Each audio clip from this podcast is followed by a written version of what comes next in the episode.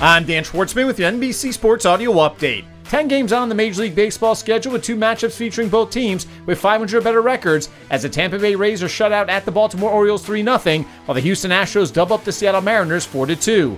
The New York Mets have made a trade acquiring outfielder Tyler Naquin from the Cincinnati Reds, along with reliever Phillip Diehl for minor league second baseman Hector Rodriguez and righty Jose Acuna. On the season, Naquin is batting 246 with 7 home runs and 33 RBIs in 56 games. The Arizona Cardinals have removed the independent studies addendum to Kyler Murray's contract as the language caused significant confusion and backlash. The clause in the contract required Murray to study film for four hours per week on his own. Murray, speaking to reporters at training camp, said that the allegations that he didn't watch film and work hard were, quote, disrespectful. The Seattle Seahawks and wide receiver DK Metcalf have agreed to a three-year contract extension worth $72 million, including 58.2 million guaranteed and a $30 million signing bonus, which is a record for a wideout. Metcalf, who will be a free agent at 27 years old, has had over 3,100 yards receiving and 29 touchdowns in three seasons since being a second-round draft pick in 2019 out of Ole Miss.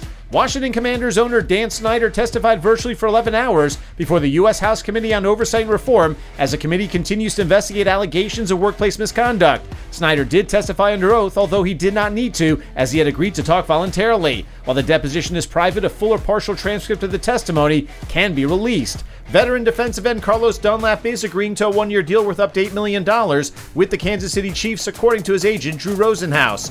In 12 seasons, mostly with the Cincinnati Bengals, Dunlap has accumulated 96 career sacks, which is eighth most amongst active players. Sources are reporting that free agent linebacker Kwon Alexander is signing a one year deal with the New York Jets. The 27 year old is reuniting with his former defensive coordinator with the San Francisco 49ers, Robert Saleh, who is the Jets head coach. Alexander has battled injuries since entering the league as a fourth round pick of the Tampa Bay Buccaneers in 2015, playing just 78 games in seven seasons, but was named a Pro Bowler back in 2017.